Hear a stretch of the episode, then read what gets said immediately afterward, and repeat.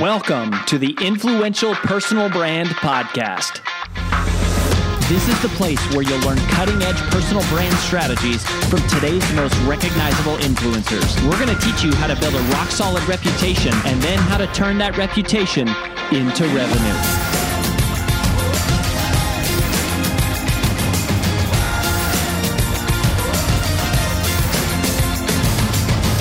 I'm your lead host, Rory Vaden, co founder of Brand Builders Group, Hall of Fame speaker, and New York Times bestselling author of Take the Stairs. So I am over the top excited to introduce to you someone who I legitimately consider to be one of the smartest people on the planet. In fact, if I were running a very large corporation or if I had a good friend that was like a Fortune 500 executive and they were looking for consulting, advice, leadership, I would refer them to Peter Sheahan. By the time he was 30 years old, he built not one, but two multi million dollar companies. He has spoken more than 2,500 times in 40 plus countries around the globe. And I believe might be the, I think only him and I are two people that joined the Professional Speakers Hall of Fame in our 30s. And so he's a Hall of Fame speaker. He his client list is I mean, it's crazy. Apple, Chick Fil A, AT and T, and he's just absolutely brilliant. I, I've known him from the speakers world for a while, and the real story here is if you're a brand builders group member like one of our clients or if you've ever heard me on someone else's podcast you know that we teach this framework called sheahan's wall.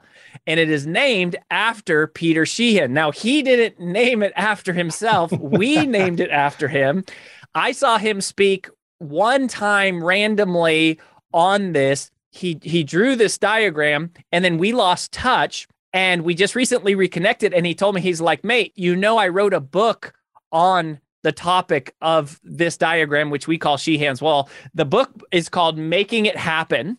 It's all about turning good ideas into great results." And so I was like, dude, you got to come on the podcast. Like you're a celebrity. Our our, our people are going to go nuts. So, anyways, with all that, welcome to the show, Peter. Thanks, Rory. You want to know my side of that story, by the way? Tell me. I got like three random texts one day all in uh, probably in the space of a week actually going hey i heard this you know rory vaden guy get interviewed on this podcast. He was talking about you and sheahan's wall. And i'm like what do you mean sheahan's wall? I'd never heard of this thing. And i'm like i'm just have to call rory and find out what the heck's going on. And so you know i often make this joke that i'm more famous for being in other people's work than i am for my own work. And so i you know proud proud to be associated with your brand mate. Thank you for that. And and I it's been it's been awesome to have this book. And I want to talk to you about the original concepts of it and, and going going through the book, I realized there was something about the way that you presented it to me where I, I feel like I heard it a little bit different than what you've been taught, what you actually, the way you teach it in the actual book. And so I was like, let's talk about it. Yeah. Now, can you describe for those the, the people who don't know what we're talking about, if they've never heard me or seen seen Sheahan's Wall, or if they've never read your book, can you can you explain what the diagram is, what it represents, like how did you put it together originally? Yeah, look, here's the biggest challenge. Most people who are trying to get a business moving and off the ground are struggling to get the attention of the audience they most need to influence. Now, in my world, that's a very small group of people who run very large companies. In your world, it's thought leaders and people with a message who are looking to build out their personal brand. You know, insert audience here. But none of those people wake up on any given day trying to necessarily go looking for you or trying to necessarily, you know, bring attention to your value proposition, your offer, your services. You're literally trying to interrupt them or get on their radar. And you and about 4 million other people on any given day, right? And so the underlying concept of the model that underpin that book is that you are better off being very, very tight and targeted in what you do and the value proposition you're bringing forward to that market to grab their attention before you try and sell them everything you could possibly do. Right. So, you know, when think about when you and I got started in our businesses, Rory, there were probably 15 things we thought we could do for our clients, maybe 15 things we thought we could do for our members, but trying to sell them all 15 on the first date is not a great idea, right? You're better off picking the one that's most likely to grab their attention and get super, super targeted on that one thing. And the more targeted you get, the better chance you've got of piercing what I would call the mental barrier or the attention barrier. Once you've done a piece of work, which is someone, now formerly what she is named as she hands. She, okay, so you get through she, you get through she as well. So I struggle to use my name in the third person, if that's all right with you, right? So we get through the proverbial she and wall. But once you have that trust, there's almost no limit to what they might allow you to do and the services you might bring, right? Mm. And so in my case, you know, I might do a speech and do a really good job of that at a corporate retreat or an executive offsite. And then the CEO will say to me, Hey, we really need help around the topic you talked about. Then I can get into a conversation about selling them consulting. And I mean, I've literally turned single speeches into, you know, 50, 60 million dollars worth of revenue opportunities over 10 years, right? That wow. all started with one speech. But if I had gone in and just tried to sell the $50 million opportunity, I would never have got, I wouldn't have even got the meeting let alone the opportunity, right? And so the point being, here's a simple metaphor. Let's say you meet your life partner, the person you want to make your life partner at a bar. You don't go up to him or her and ask them to marry you in that first interaction. You go up and say, "Hey, do you mind if I buy you a drink or something?" You know, something small and easy to say yes to. That's the real underlying premise there are other pieces to the to the model. You know this idea that mental energy is as scarce a currency as time and we can get into some of those as well. But the core idea is that no one got out of bed this morning thinking about you. You're trying to get on their mental menu. In mm. order to do that you're better off being tight not broad. And then once you have the relationship expand from there. So yeah i mean that's so good. And and the visual for those of you that you know are you trying to picture this it's it's sort of like i guess a triangle. I mean we kind of think of it as like you know it starts broad and then you go narrow and then that's that's how you break through the wall versus Correct. bouncing off the wall is being narrow. And then as you're narrow you break through the wall and then once you're on the other side of that wall then you can expand. So to zero in on the concept a little bit here what is the wall? Is it mental? Is it attention? Is that what the is that what the wall is is is that what is representative of the line yeah. that separates? I'd primarily say it's attention, and attention can get expressed in time. Attention could get expressed in my level of engagement. Attention could be expressed in the level of research I might be prepared to do about you before I meet you. Anything where I'm going to invest something I have as a currency into understanding you and what you want to do. That's what's on the other side, meaning like once you have my attention, I will express it in any of those currencies, right? And and here's the deal: like before this podcast, Rory, I had eight back to back calls. I mean, one hour after another after another. I didn't have time to be pitched a new idea. I'm not going to read spam on any given day. And I sure as heck, I'm not going to sort of listen to someone that says, Hey, I can do any one of 4,500 things for you. Which of the 4,500 would mm. you like? But if you're targeting me on the right day with the right problem and a very clear value proposition, I might actually give you the time of day. I might say, you know what? I really am struggling with that. Let's take 15 minutes. And now you have now you're on the other side of my wall, right? You are on the other side of my, you know, you've you've broken through the attention barrier. Yeah.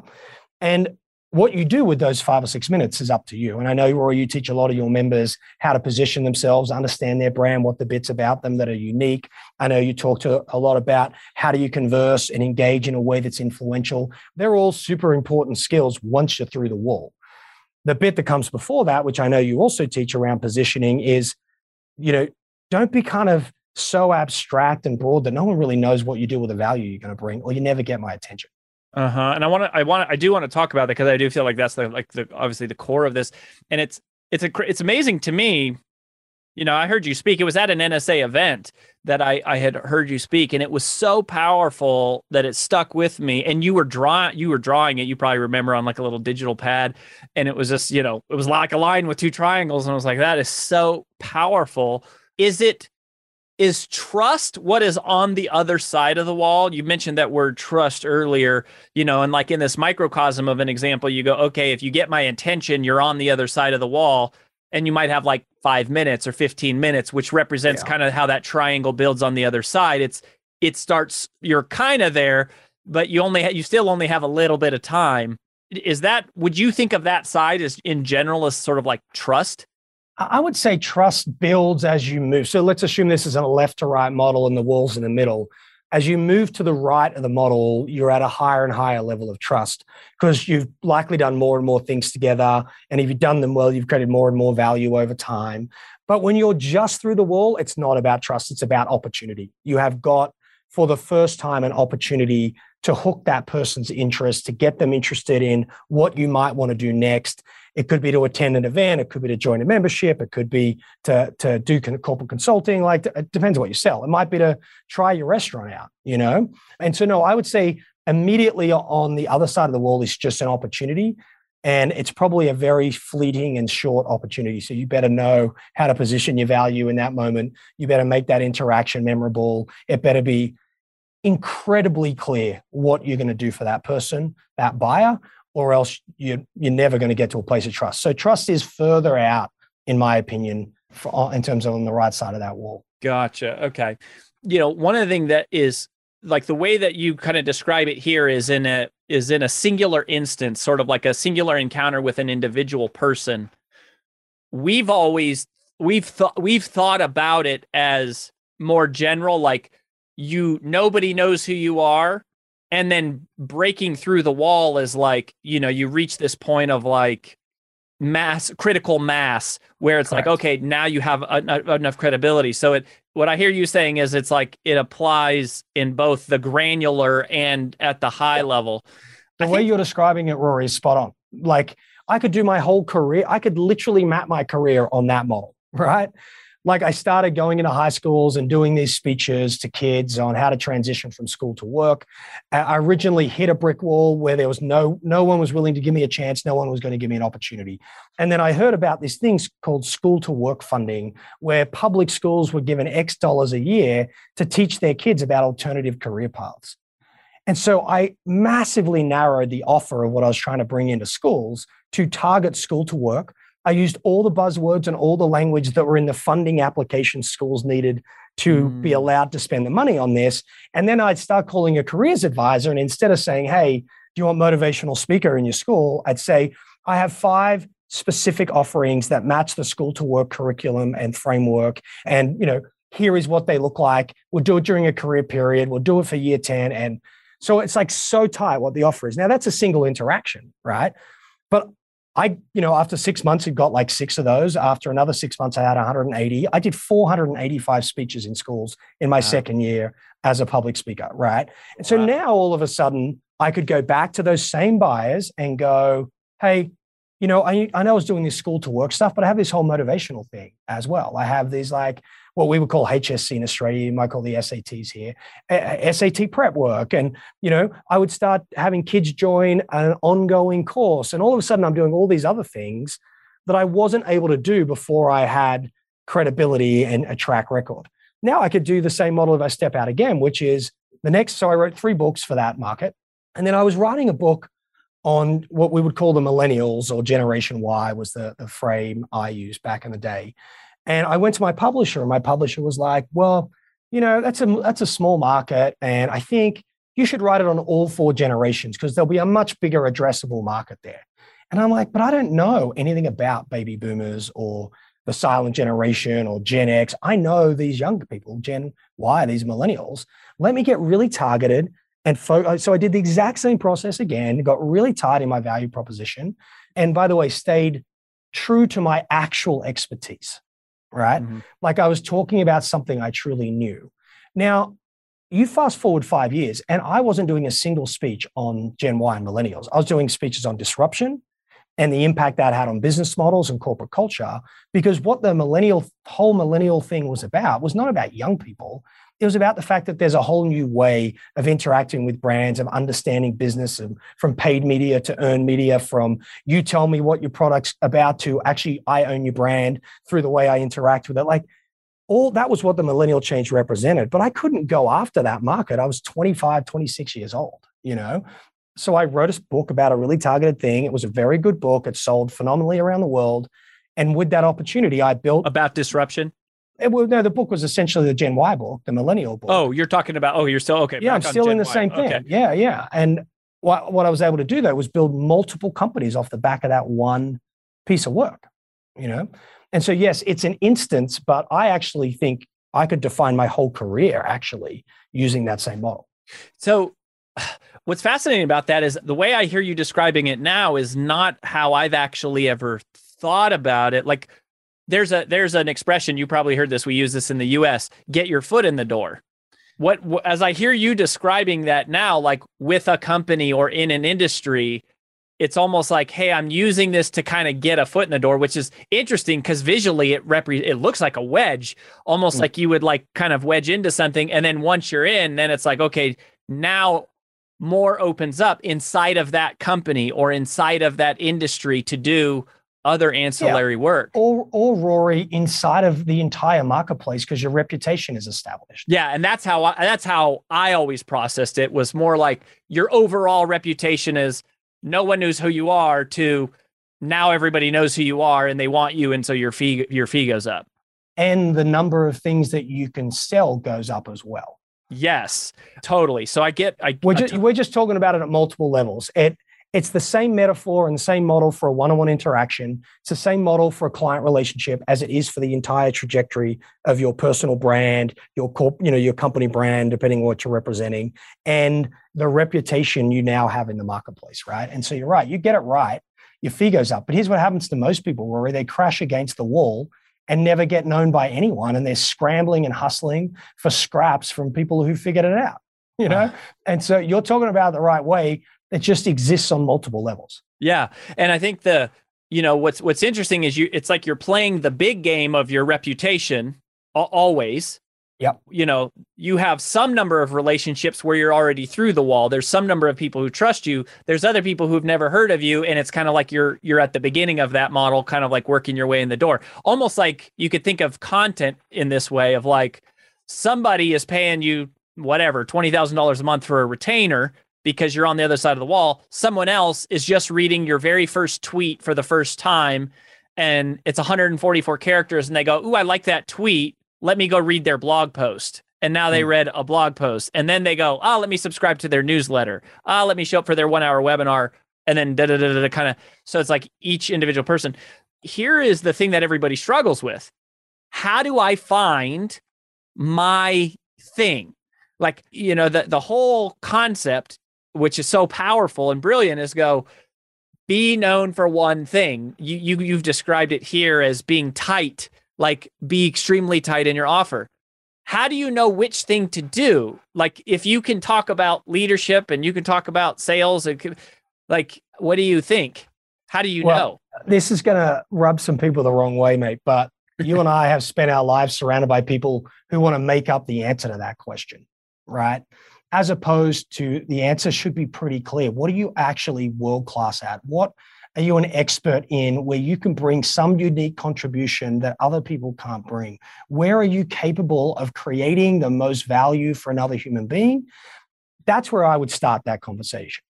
Don't start that conversation with, well, what do other people want? And then let me see if I can pretend to be an expert in that space. Or, you know, you can do you can do that, but it's going to be a long journey as you start to build capability, right? It'd be like, it'd be like you reading a survey right now that said, wow, the number one thing on Fortune 500 CEO's mind is alignment of their executive team to accelerate transformation.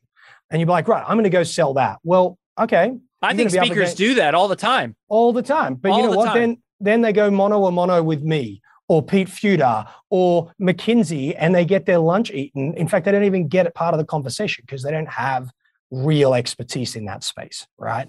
And so I would start from a place of authenticity, really, like a place of genuine credibility. I have this unique thing, right?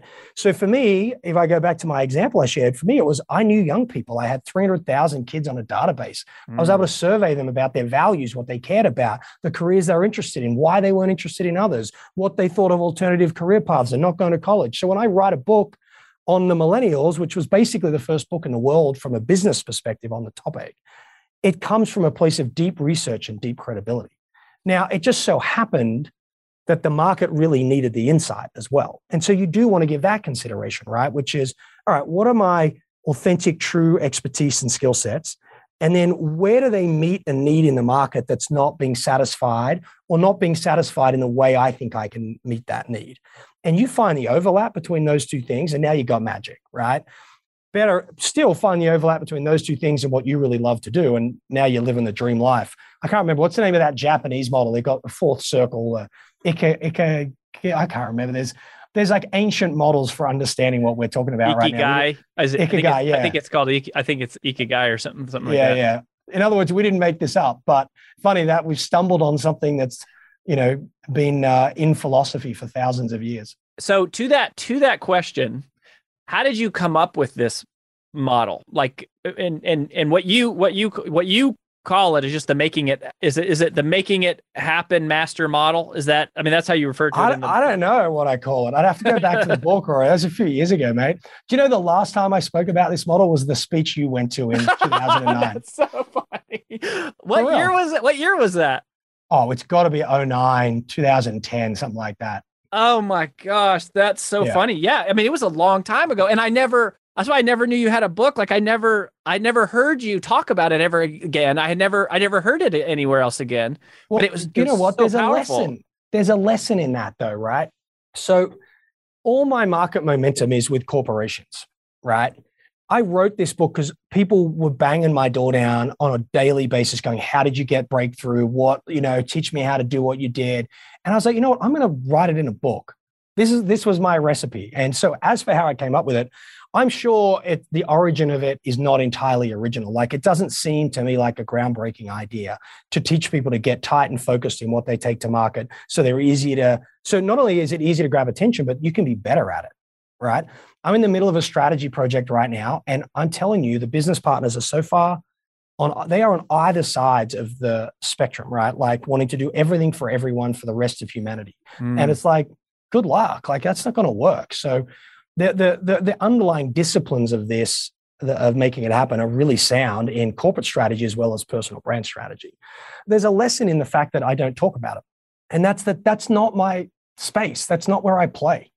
And you know what i bet you rory if you and i sat down and had a beer we could find 20 other things that you could be world class at on top of what you do now and are already world class at. You could totally totally build businesses in all these other areas. The problem is you end up spreading not just your time and energy so thin but all of a sudden you confuse the market. Like they don't know what your reputation is for. And so you don't want to go too wide. Now the beautiful thing is once you have a reputation and you have critical mass you can go much wider than you started that process with but Hmm. not so wide that all of a sudden people don't know what you stand for or what you do and so i made a really deliberate decision to not build my brand and reputation around making it happen, despite it being a pretty successful book, by the way. Actually, in some countries, not in all, in a couple of countries, not in most, is probably more accurate, because I wasn't going to speak on it. I didn't want to do public seminars. I didn't want to be selling to individuals. I like single buyers that write really big checks. That's just my preference. I don't want to be known by that many people. There's only about a thousand people in the world that I actually need to know who I am, not a hundred thousand or a million, hmm. you know? And so it was just not, it was almost an anomaly in my body of work, actually. Hi, it's AJ Vaden, and thanks for listening to the Influential Personal Brand Podcast. Did you know that the ideas we share on the show are things we actually specialize in helping you implement? If you want to raise your public profile and turn your reputation into revenue, please visit freecall.brandbuildersgroup.com to sign up for a free brand strategy call with one of our personal brand strategists. Again, that's freecall.brandbuildersgroup.com to sign up for your free call. Talk to you soon.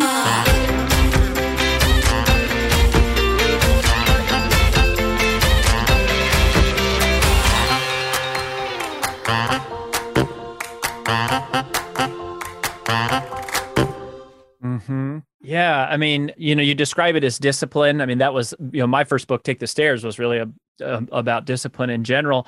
One of the things that we said in the Take the Stairs book was if you have diluted focus, you get diluted results.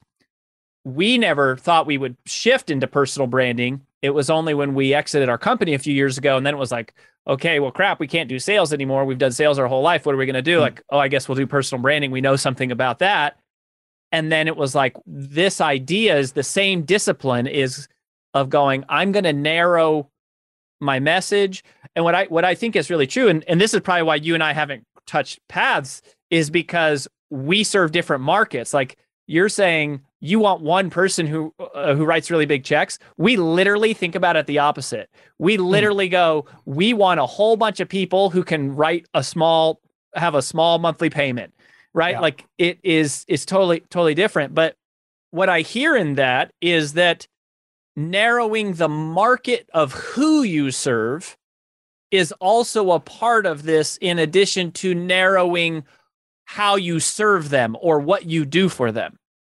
Yeah, let's talk let's break it down, right? I think the real key to narrow first is clearly articulating the value to whomever and whatever market you want to serve, right? Like to not be so all over the place with that that people don't really get it.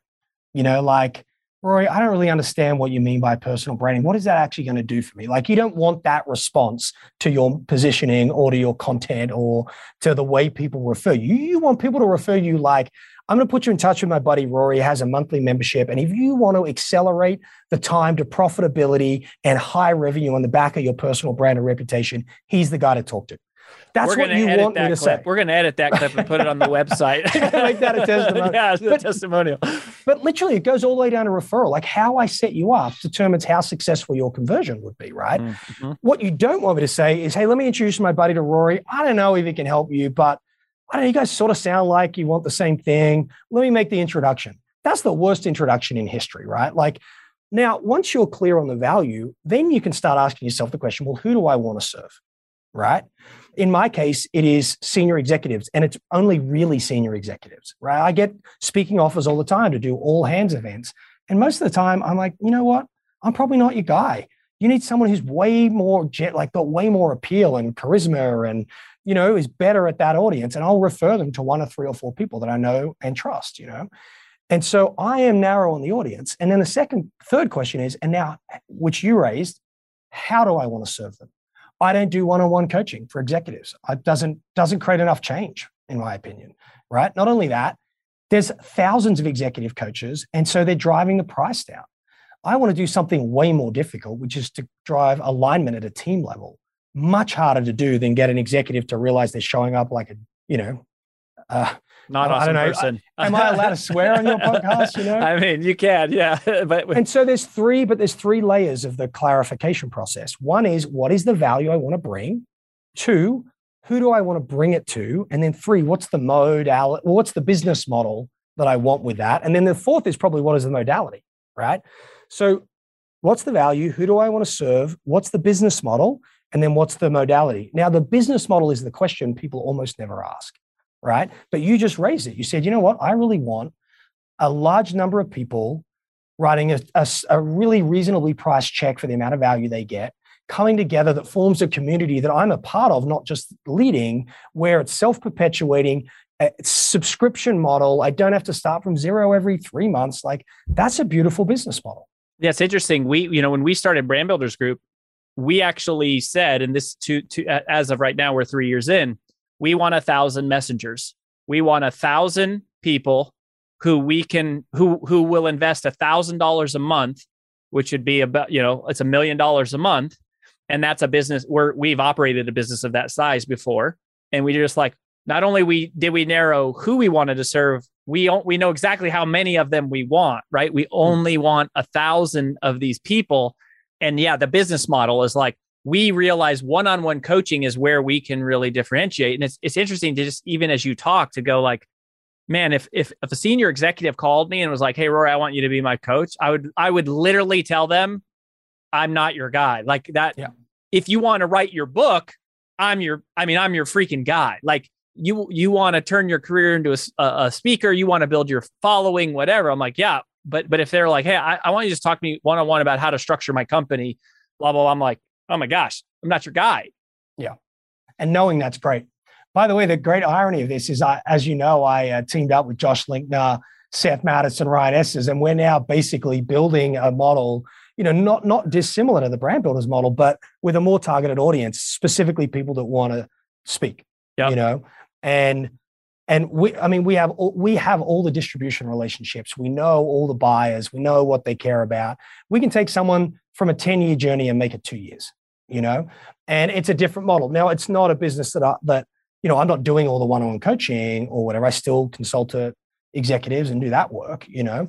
And so in some ways, I'm gonna have to, I'm gonna be calling you in a few months and go, tell me exactly how you did that thing at Brand Builders, right? Because I'm used to one, you know, I'm used to large checks. Yeah. Right. Single buyer, complex buying process, sometimes a long buying process, but one large check. And you know, literally, we used to set have this goal, which was all right, get your first thousand dollar check, get your first ten thousand dollar check, get your first million dollar check, get your first ten million dollar check. And the largest single contract I ever signed was about 57 million. And I was like, all right, that's not bad for one client. You know, like wow. that's a good wow. deal. You know, now that was over like that was uh, the delivery of that work was over a series of three to four years, right? Sure. Like it wasn't it wasn't all in one three month period but it feels pretty good to get a check that big, you know, or to get a commitment that big because it doesn't quite work like that. You get the check over time. But the point I'm getting at is that's a totally different business. You know, for me, it was maximizing the size of the check. For you, it was maximizing the number of people who'd write the check. Totally yep. different path. Yep. But think about this, Roy, and this is, I think, is the takeout for your for your listeners, right? The clearer you are on these answers, the value you bring, who you bring it to, the business model, which is the bit we're talking about now, and the modality, you know, things like coaching, podcast, that's a modality in my mind, right? Yep, totally. The clearer you are on those top three things, and and and the fourth as well, but particularly the top three, the easier decision making gets. Like it's not hard to say no, that's not my client. Or, you know, you sit and you listen to this podcast and you're like, man, you know, Pete had those three great ideas. They might be dumb ideas for you because they don't match the value you want to bring. They don't match the business model you're building. They don't match the audience you want to serve like in my experience there's no such thing as a good idea and a bad idea in our like in this kind of learning space. There are aligned ideas and misaligned ideas. And that's how i assess them. Is this a aligned idea for what i'm trying to create? I think what the one of the most beautiful things about the way you serve the the market mate is that you help people get clear. And the clearer they get the easier it will be to make decisions. And by the way the easier it will be to get through the metaphorical wall right? Because if you're all over the you mean G yeah, wall I, well, no, I still can't can't do it in the third person, but yeah. Okay, so all right, honest, open thing here. I, I really want your your wisdom on this. So in our in our former life, we did one-on-one sales coaching. It was yep. super clear, right? We coach salespeople, you know, B2C salespeople, real estate, financial advisors, how to sell. Yep. We scaled that. It was straightforward. Then brand builders group starts we do personal brand strategy. So we do you know we we coach experts primarily speakers authors coaches consultants and then entrepreneurs like professional services still how to build their personal brand. Brand builders group super clear growing. What i personally am struggling with at this very one thing i'm struggling with at this precise moment is we have the rory vaden who built his career on self-discipline overcoming procrastination, and that was take the stairs. And then my TED talk, How to Multiply Time, which got a couple million views. That was how I built my career as a speaker. Then we built a company on sales coaching. And now we have Brand Builders Group doing personal brand strategy. And I'm struggling a little bit with how to tell the whole story, not with what Brand Builders Group does. That's straight and narrow. But what does Rory Vaden do? And I get calls for speeches, right? Not for, you know, hey, can you come talk on something random? But it's more like, I saw your TED talk. Will you come speak on this? But there it's to an audience that's not personal brands, which is what our core business is focused on now. And so some of that, you know, I'm trying to be like, you know, where does my personal brand sit at this point and where am I at on Sheahan's wall? Because to to the point you were talking about earlier about how it works on a granular level like for an individual relationship and then also like at an industry or reputation level mm. we've also started to describe it as really it's a series of walls at a yeah. high level so you you know you dominate your local market then your your you know your regional market national whatever and so i'm trying to wrestle a little bit with like what is the story of roryvaden.com at this point in my life should I just go, all I care about is personal branding, ignore everything that I've done, just let it go? Or or is there some way that it all sits sits together? And I'm I'm genuinely interested in in uh, free consulting. are we still on the podcast, or did you just get thirty grand worth of coaching for uh, nothing?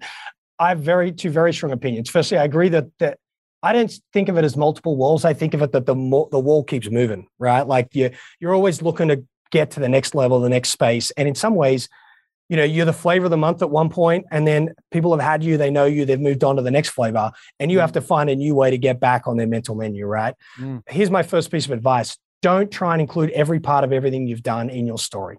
People don't care. Okay. Like I, I, own a SaaS company called Educator Impact. It's suicide prevention and well-being tracking for kids in schools.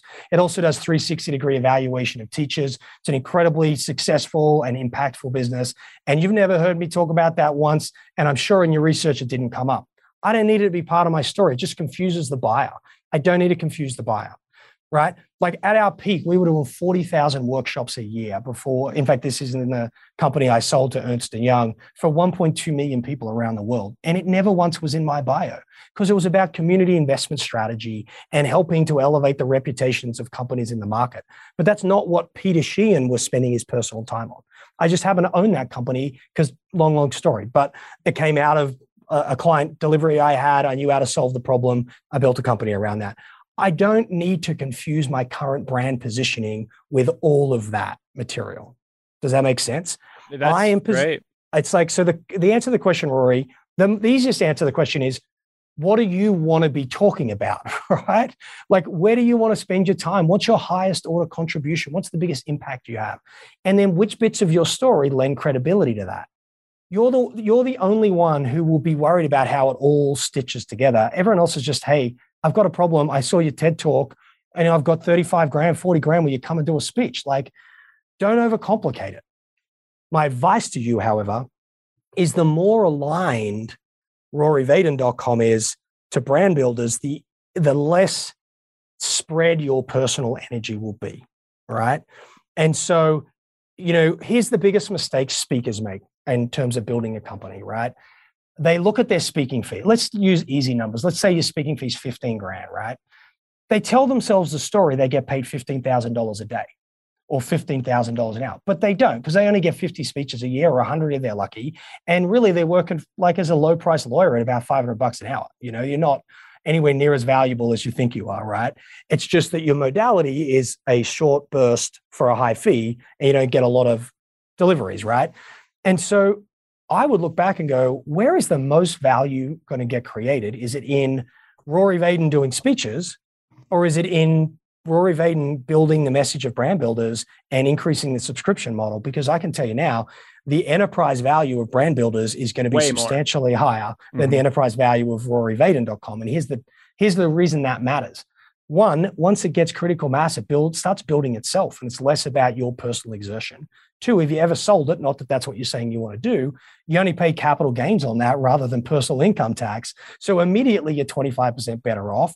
And when someone buys it, they'll give you a multiple on future on your discounted future cash flow, which means they might buy 13 years of profit off the table at half the tax rate that you pay, right? Like now I'm not saying that's what you should do, but there's there is a value decision to be made. And so I would start with what do you want to talk about? I would then put it through the filter of is this going to support what I'm really trying to build here and what's more important to me? And then I would say your answer shakes out of that. And the closer mm-hmm. and more aligned those two things are, the more leverage you're going to get. Yeah. Well, and basically what's happened is for three and a half years, I have just ignored Rory Vaden's personal brand because it's been all in on Brand Builders Group because of exactly what you said going at some point we will get this. Aj my wife she's our ceo and we've been business partners since 2006 we already know that at some point it will gain enough critical mass it will start to grow. And now it's we're starting to kind of turn that toward towards that direction. Yeah. and and so now this is coming up again. And and to what you're saying is going gosh the the closer that my personal brand is. Anyways that's awesome. I think it's super powerful for me even to just hear don't feel obligated like you have to make sense of everything you've ever done and share it all and make sense of it in your story. Like your customer only cares about their problem. You only need to share whatever parts of your story are relevant to solving their problem. Yeah. The only people, Rory, who woke up this morning thinking about you, AJ, your wife, your two kids, yourself, and the people who are trying to steal your business. That's it. Everyone else woke up with their own problem, and you either have positioned your value to solve that problem or you don't. You either position in a way that appeals to that individual buyer or you didn't.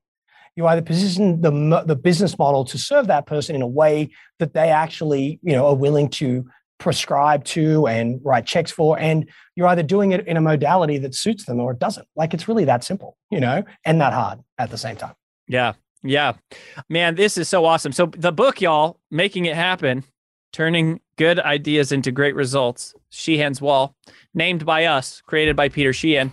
Um, um, but a lot more detail and, and i've I've learned a lot today, and I, w- I would say very much there's things that have come out of this conversation that were not a part of how I you know thought about it and it really really is really is cool man. So where should people go if they want to connect with you peter? Like you know what what would what would you have people you know knowing knowing that you did this basically as as a as a helpful favor and a buddy to like talk about something you haven't talked about since 2009 but but live every day by the way.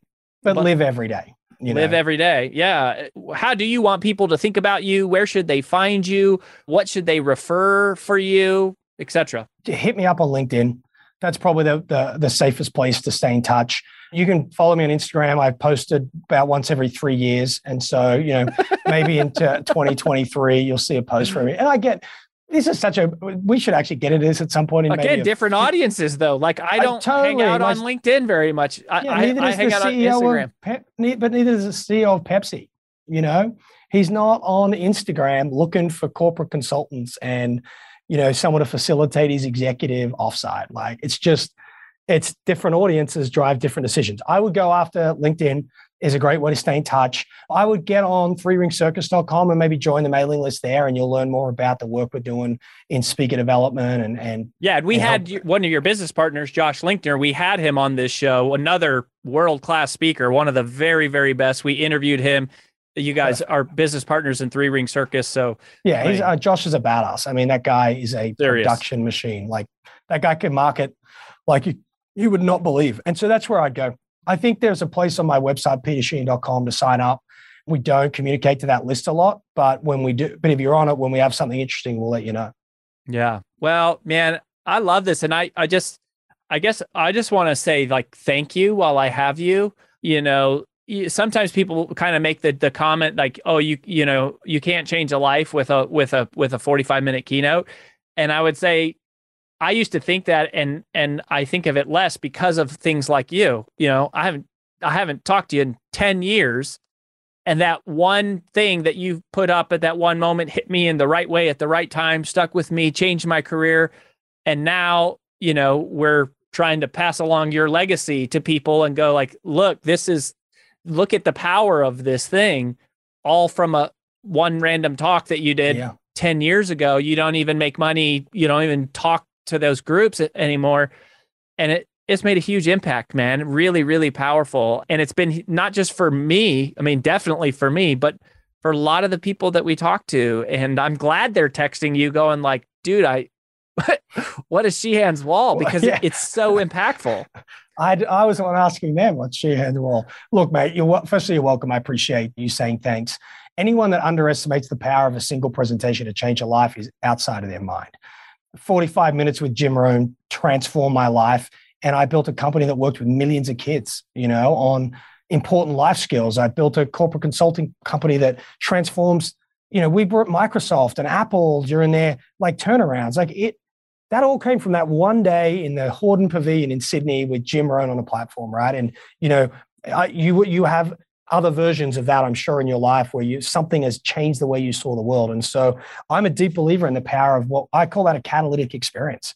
And I'm uh, I feel honored, flattered, and I take it very seriously the responsibility we get to do that on a daily basis. Wow. Well, Sheahan's Wall, everybody from the source, Peter Sheahan. Go grab the book, Making It Happen. Let's see if we can sell some more books for him.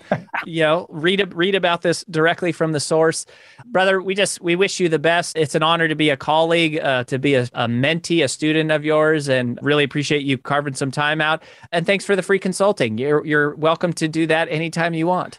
thanks, brother. Take care. See ya. That's all we've got for this episode of the Influential Personal Brand Podcast. But here's some great news. One of the most valuable things you can do to help us and other new potential listeners to find our show is for you to both rate this show and leave a review. So, as a special bonus for you, if you leave us a comment in iTunes, Stitcher, or wherever you listen, take a screenshot of your review and email it to podcast at brandbuildersgroup.com. We will give you free 30 day access to 25 of our most popular interviews on video in your own private members only area. So go right now, rate us, review us, and then send a screenshot of it into podcast at brandbuildersgroup.com. And we'll get you set up with free access to our most popular video interviews all in one place. Also, just please share, share, share this podcast with anyone who you think might enjoy it. And until next time, remember that building a business isn't nearly as valuable as building a reputation.